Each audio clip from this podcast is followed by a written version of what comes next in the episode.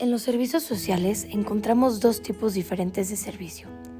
A continuación, les voy a platicar de estos dos servicios. El servicio indirecto. Aunque los alumnos no vean a los destinatarios del destino indirecto, han comprobado que sus acciones beneficiarán a la comunidad o el medio ambiente. Por ejemplo, puede ser diseñar el sitio web de una organización sin ánimo de lucro, escribir los libros con ilustraciones para enseñar una lengua o cultivar plántulas de árboles para plantarlas más adelante. Después te encontrarás con el servicio directo. El servicio directo es la interacción del alumno. Implica personas, animales o el medio ambiente. Por ejemplo, puede ser brindar apoyo escolar a una persona desarrollar un jardín en colaboración con refugiados o trabajar en un refugio para animales.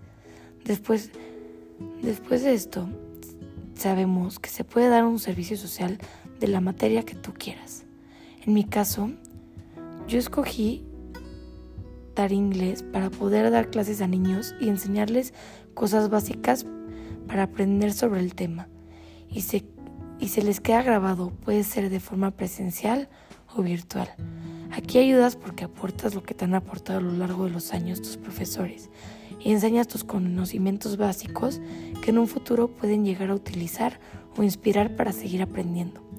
Y la materia informática para poder entrar a la página de internet y suscribirte ahí y tomarlas ahí si no va a ser presencial debido a la pandemia.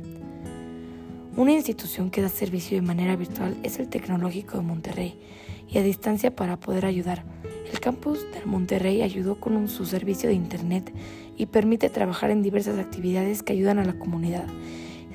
Están ligadas a las carreras conectadas a diferentes problemáticas sociales y que con esto desde el 25 de marzo ejecutaban más de 600 estudiantes.